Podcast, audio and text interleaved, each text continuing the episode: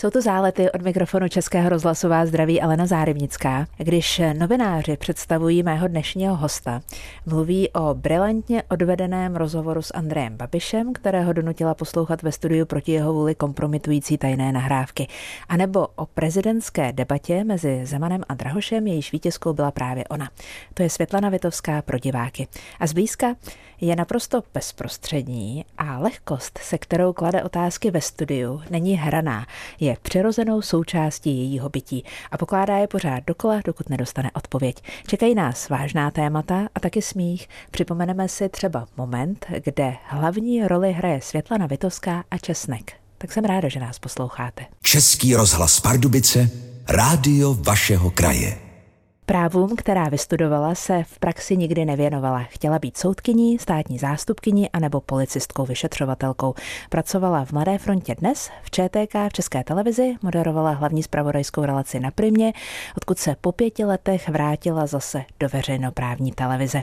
Za umění vést rozhovor s nadhledem, důstojností a elegancí dostala v roce 2017 cenu Karla Havlíčka Porovského. Tak Světlano, vítej v záletech. Děkuji za pozvání, ale ráno a zdravím diváky. Posluchače. to je prostě zaseknuté v hlavě, že jsme v televizi. Protože jak tě vidím, tak my se potkáváme jenom v televizi a teď najednou jsme v rozhlase. Ale je nám tady dobře, že? Určitě. Jak je ti na druhé straně mikrofonu? Bez televizních kamer tedy. Dobře, hlavně když jsi tam na té druhé straně ty, tak je to úplně super.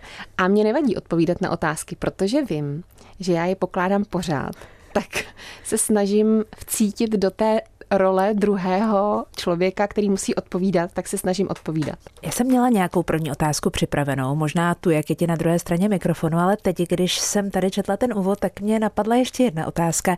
Jestli existuje nějaká otázka, která by Světlanu Vitovskou zaskočila, vykolejila, rozhodila? Určitě existuje, ale já jsem ji ještě nedostala. Ale jsem připravená na takovou otázku neodpovědět a říct prostě na to já neodpovím. To je zajímavé, že někteří hosté to neumí neumí říct, já na to odpovědět nechci. A ptejte se mě třeba stokrát, já vám na to neodpovím. Nikdo mi to ještě neřekl. A kdyby to řekl, tak by vlastně ušetřil spoustu drahoceného televizního času. Přesně tak. Tak teď možná návod. Může být na překvapivou otázku dána překvapivá odpověď, která i předem připravenou moderátorku, jako je Světlana Vitovská, rozhodí natolik, anebo aspoň překvapí natolik, že pak se nemůže chytit tou druhou otázkou, která bezprostředně následuje. Překvapí mě dost často ty odpovědi a je to nějaký můj zásek zřejmě. Já mám pocit, že tam v té televizi nesmí být ticho a že pořád musí plynout nějaká řeč, buď moje otázky nebo odpovědi. Ale několikrát jsem se přistihla, že mě ta odpověď tak zaskočila, že jsem dvě vteřiny koukala na toho hosta a říkala jsem si, aha, a co teď? Ty dvě vteřiny jsou krationké, ale v tom studiu to vypadá jak týden. Takže ano, zaskočí mě. Dost často mě zaskočí ty odpovědi. Ale já tedy musím říct, že já se úplně nedržím scénáře, který mám napsaný. Prostě ty otázky já si nějak napíšu a i svým studentům říkám ve škole, nedržte si toho scénáře otrocky prostě jděte po tom tématu, které třeba i ten host tou odpovědí vám nasměruje někam úplně jinam. Takže já se většinou snažím, abych si scénář, kde mám napsané otázky, tak jako vyfotila do hlavy a abych věděla, kde co tak zhruba je. Ale někdy se stane, že použiju třeba jenom třetinu otázek a ty dvě třetiny vymýšlím z hlavy podle toho, jak host odpovídá. Mluvíš o svých studentech. Řekni mi, kde máme tu šanci sednout si do lavice a vidět Světlanu Vitovskou, jak přednáší? No, jednak to bylo na gymnáziu, což tam asi vás nepustí, a pak to bylo na fakultě sociálních věd na žurnalistice a tam budu teda v letním semestru a to jsou studenti, kteří jsou ve třetím a ve čtvrtém ročníku a já se snažím jim předat to, co snad aspoň trochu umím, a to formulovat otázky, ptát se a reagovat. Hlavně říkám vždycky těm studentům, poslouchejte. Poslouchejte, co vám ten člověk, se kterým děláte rozhovor, odpovídá, protože někdy je na těch novinářích nebo moderátorech vidět, že neposlouchají a otrocky jedou otázky podle scénáře, ale vůbec nereagují na to, co host říká. Takže, takže tam na fakultě sociálních věd Světlana Vitovská v médiích odvedla stovky rozhovorů a já ještě chvíli zůstanu u těch otázek. Říkám si, jestli by novinář, respektive ten, kdo klade otázky, neměl být spíš než novinář vystudovaný psycholog? To by možná mohl. Kdyby se díval psycholog, promiň, na nás dvě, tak je mu to úplně jasné, ale teď k těm rozhovorům. Možná měl, ale já si myslím, že tím, jak tu práci dělám už přes 20 let, tak už jsem trošku psycholog. A já se snažím vždycky toho hosta brát tak, že já jsem ráda za každého hosta, který přijde do studia, protože si uvědomuju, že to vůbec není snadné rozhodnutí jít do živého vysílání, do české televize, ke mně, když eh, já jsem opravdu jako ty hosty někdy prostě důsledná. Já jsem důsledná ve všem. Takže já obdivuju každého hosta, který přijde a snažím se, když přijde, s ním navázat alespoň trošku nějaký vztah před tím, než začneme mluvit, aby ta atmosféra byla milá a příjemná, protože ti lidé tam nejdou za trest. Ale je pravda, že někdy se to trošku vymkne, ale to prostě k té práci asi patří. Vymkne v jakém slova smyslu? Teď abych tě dobře no, pochopila. No, že ta atmosféra ze začátku je třeba milá a příjemná a já potom kladu nepříjemné otázky a ten host odchází naštvaný.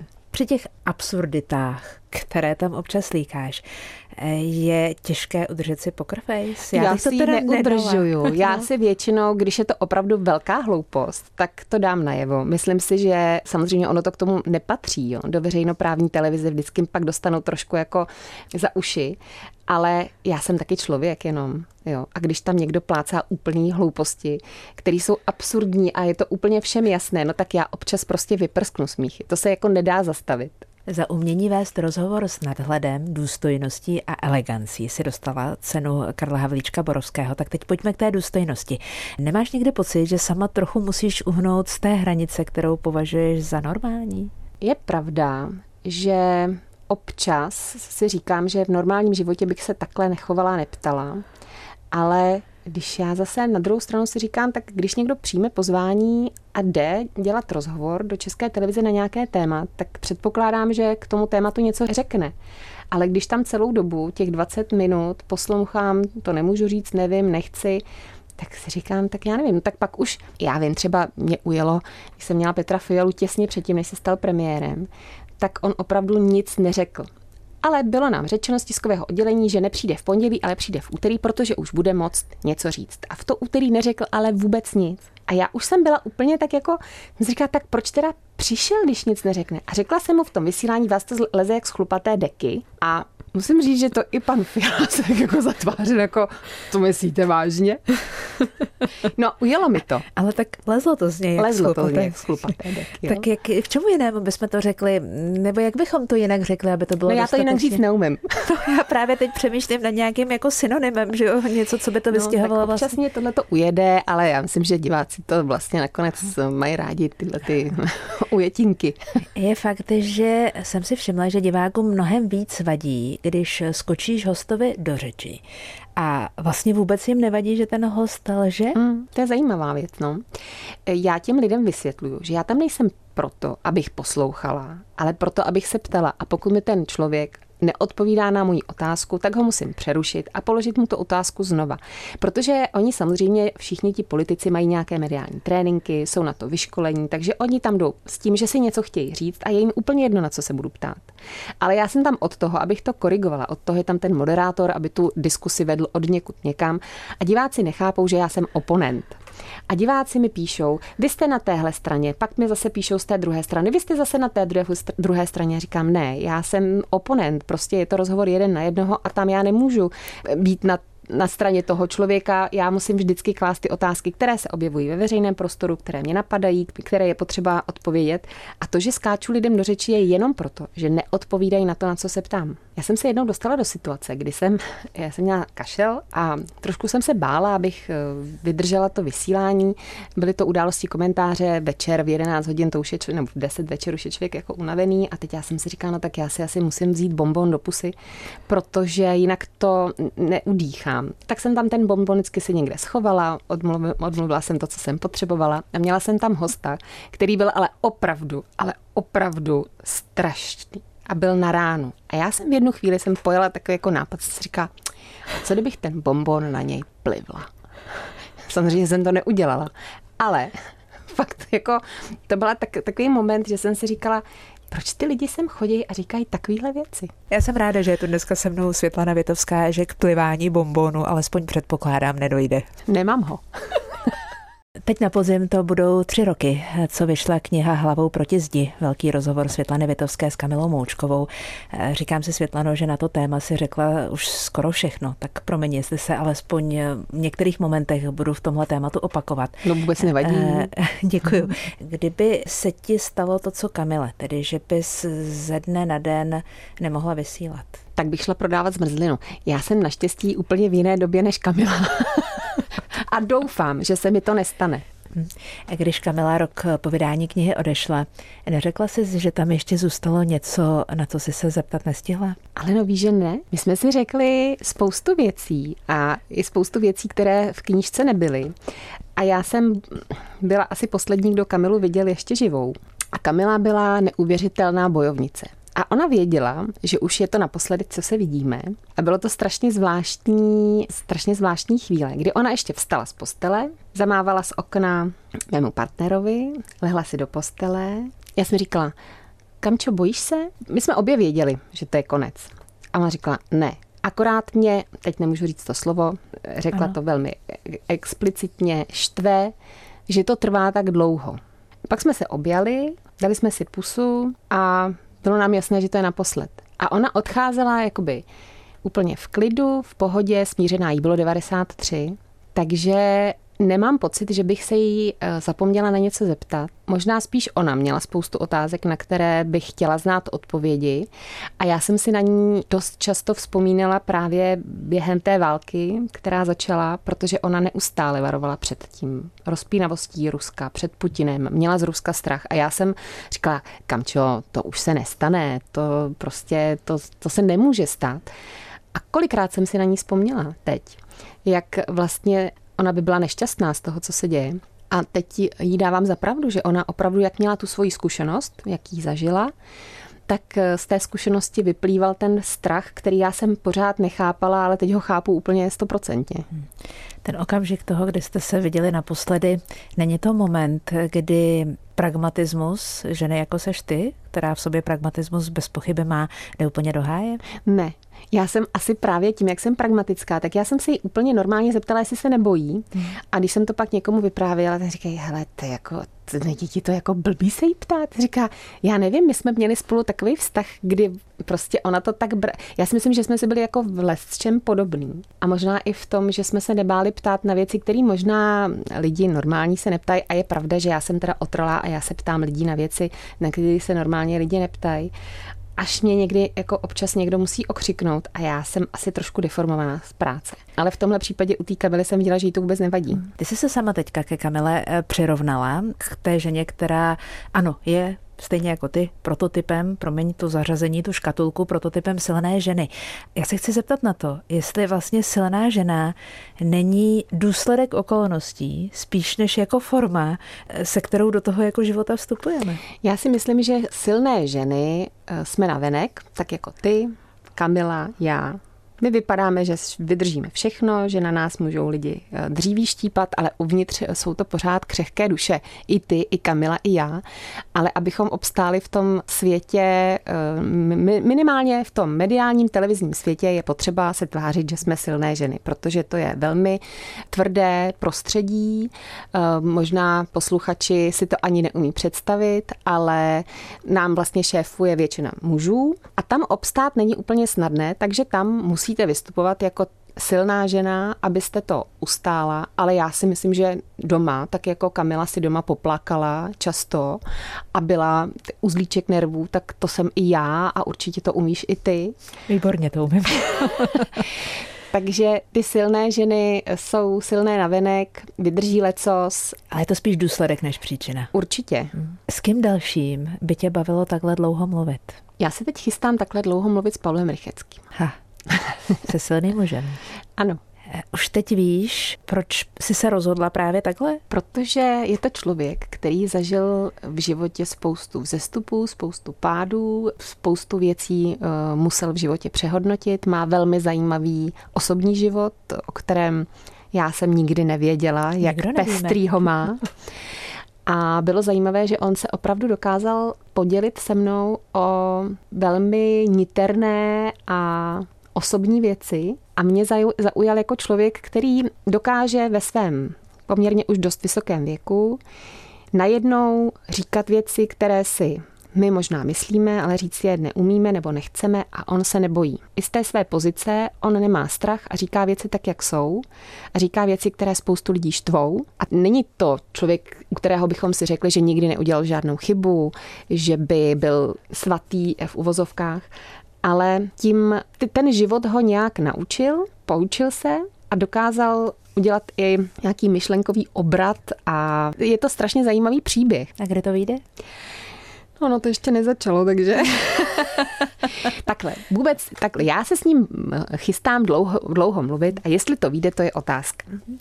Uvidíme, jak to bude vypadat, jestli to bude k tomu, aby to vyšlo. Každopádně já se s ním budu moc ráda povídat. Světlana Vitovská, posloucháte Zálety. Český rozhlas Pardubice, rádio vašeho kraje. Se Světlanou Vitovskou mluvím dneska v záletech a vracím se k rozhovorům a k přípravě na rozhovory. Zaregistrovala jsem, že jsi byla odpůrkyní sociálních sítí a teď máš na Twitteru přes 50 tisíc sledujících. Jak došlo k tomu přerodu? Odpůrkyně, eh, v člověka, který je ochoten s lidmi diskutovat velmi živě, velmi upřímně. Já jsem byla opravdu zarytý odpůrce všech sociálních sítí, protože jsem to brala tak, že to je strašný žrout času. A v jednom okamžiku loni v listopadu se stalo, že v době covidu vystupovala na Slovensku slovenská prezidentka s takovým emotivním projevem k lidem, a žádala je o to, aby nosili respirátory, aby nosili roušky, aby se nechali očkovat. A u nás nebyla žádná autorita, která by tohle dokázala udělat. Aby těm lidem řekla to, co je potřeba, aby to nebylo nařizování, aby to bylo milé, zároveň dostatečně naléhavé. A v jednu chvíli se stalo, že se na jedné tiskové konferenci sešel bývalý premiér a nový premiér, stáli vedle sebe pan Fiala a pan Babiš a pro mě to byl nějaký okamžik, eh, kdy jsem si říkala, a teď je potřeba, aby tady někdo byl. A tak já jsem se pasovala do té role toho, že budu šířit to dobro. Pak jsem se na chvíli odstřihla, když skončil covid, tak jsem si říkala, dobře, konec, rozloučila jsem se na Twitteru, jenže za týden začala válka. A já jsem si říkala, ta válka je ještě horší než covid. Tak jsem se tam zase vrátila. A je to teda žrout času jako neuvěřitelný. A musím říct, že to, co se na těch sociálních sítích děje, je pro mě úplně strašlivá věc. Kolik lidí je schopných být z prostých, urážlivých, neznají vás, ale dokážou vám tykat, dokážou vám napsat, jaká jste prostě, to ani nemůžu říct co, ale ani se prostě, je to jako bezbřehá, bezbřehá jako stoka. Já se snažím s těmi lidmi komunikovat. Nemám to tak, že bych tam jenom napsala nějaký svůj tweet a pak s těmi lidmi nekomunikovala. Já s těmi lidmi komunikuji, ale je to opravdu očistec. Hmm. Tolik buranství, neomalenosti, prostoty, arogance, to jsem ještě v životě nikde neviděla. Ale na druhou stranu eh, zase nástroj na to, jak říct to podstatné. A jestli to prostě není jenom daň za to, že vlastně je to dobrý sluha, někdy zlý pán, logicky, ale že to můžeme obracet i v to dobré. To můžeme. Ale já jsem se teda dost často eh, setkala s tím, že mě tam lidi píší, a to jste veřejnoprávní novinářka a můžete si tohle dovolit. Ano, já nejsem hluchá ani slepá. Prostě veřejnoprávnost ne- neznamená, že nevidíme a neslyšíme a budeme hájit zlo. Prostě tady je jasné, kdo je zlý a kdo je dobrý, kdo je agresor a kdo je ten, kdo se brání.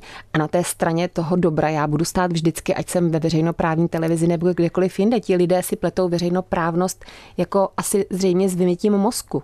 Se Světlanou Vitovskou mluvím dneska v záletech. Já jsem rozhodila i lehkou síť po sociálních sítích, abych se těch, kteří tam jsou, zeptala na to, na co by se oni chtěli zeptat tebe. A asi tě nepřekvapí, že nejčastější otázka, která tam pro tebe byla, se týkala příští prezidentské debaty a toho, jestli ji budeš moderovat. Určitě nebudu, protože si myslím, že jednak by měl dostat příležitost zase někdo jiný, kdo zase může překvapit. A pak taky můj partner dělá externího poradce jednomu kandidátovi, takže by to ani nebylo fér. Druhá otázka, která se tam objevovala, se týkala mé profese. Ptali se ti, kteří jsou na sociálních sítích, zdali by si nechtěla někdy zkusit moderovat předpověď počasí. Takhle, já když to vidím, jak je to těžká disciplína, já bych to nezvládla, takže nechtěla, protože bych určitě byla trapná. Bez pochyby nejenom by to vyžadovalo jistou, jistou přípravu v základech meteorologie a myslím si, že ty by se to naučila daleko v základech snad. meteorologie, ale ten pohyb po tom studiu, kdy vy se pohybujete v zeleném bazénu a tam ukazujete, kde co je. No tak, ale no já vždycky před váma smekám, protože vy si to celé všechno sami připravíte, celé si to odmoderujete. Jako já bych to asi neskoušela, protože bych opravdu si připadala hloupě, já bych to nezvládla. Hmm. Zmínila jsem se i o tom, že eh, cvičíš, že určitou část eh, svého času trávíš pohybem, třeba i v posilovně při cvičení a přišla otázka, kolik zvedneš na bench a já jsem slíbila, že se na to zeptám. Já na bench nezvedám. Já totiž nechci mít svaly, já jenom nechci, aby se to na mě klepalo. A to je tedy, eh, jsem o pár let starší, někdy eh, boj s větrnými mlýny, tedy ne v tvém případě, ale tak jako obecně. Myslím si, že jako čím dál tím víc času bychom měli trávit v posilovnách. A četla jsem o firmách, které svým zaměstnancům, když jezdí třeba na kole nebo chodí běhat a doloží to na nějaké sportovní aplikaci, eh, tak tu dobu připočítají jako k pracovní době. Je to bylo fajn, Vík. ale to bychom mohli v televizi navrhnout. Tak...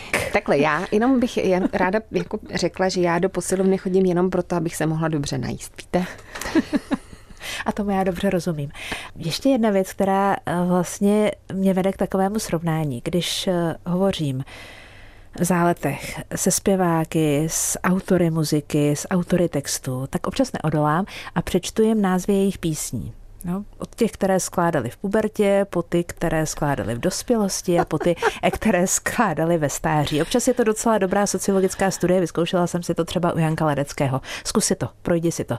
Zajímavé téma. A u tebe jsem si říkala, tak jak naložit s tímhletím mým vnímáním toho člověka. A já jsem si jako přečetla názvy rozhovorů, které si poskytla a zkusím jako zase zpátky. Prezidentské debaty jsem se strašně bála, ale někdo to udělat musel. Hele, mi hamáček, díky stresu jsem ve střehu, jsem zahlcena blbostmi, do mého soukromí nikomu nic není, a neptej se furt chvilku mlč. Co z těch témat tě rozesmálo nejvíc? Protože si tady škrtila v sobě smích. vlastně asi všechno.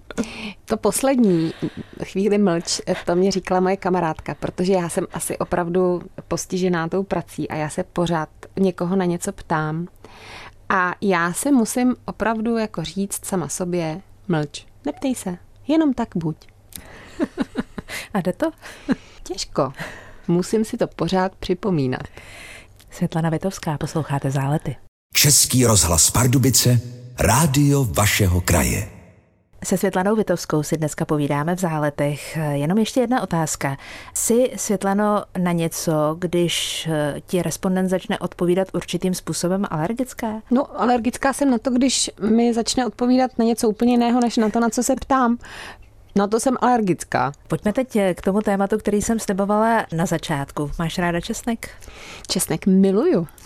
Dokážeš ho připravit na spoustu způsobů? Ano. Jsem si jistá, že víš, kam míří. Vím. A to je náhodou historka, kterou mají rádi pořád všichni.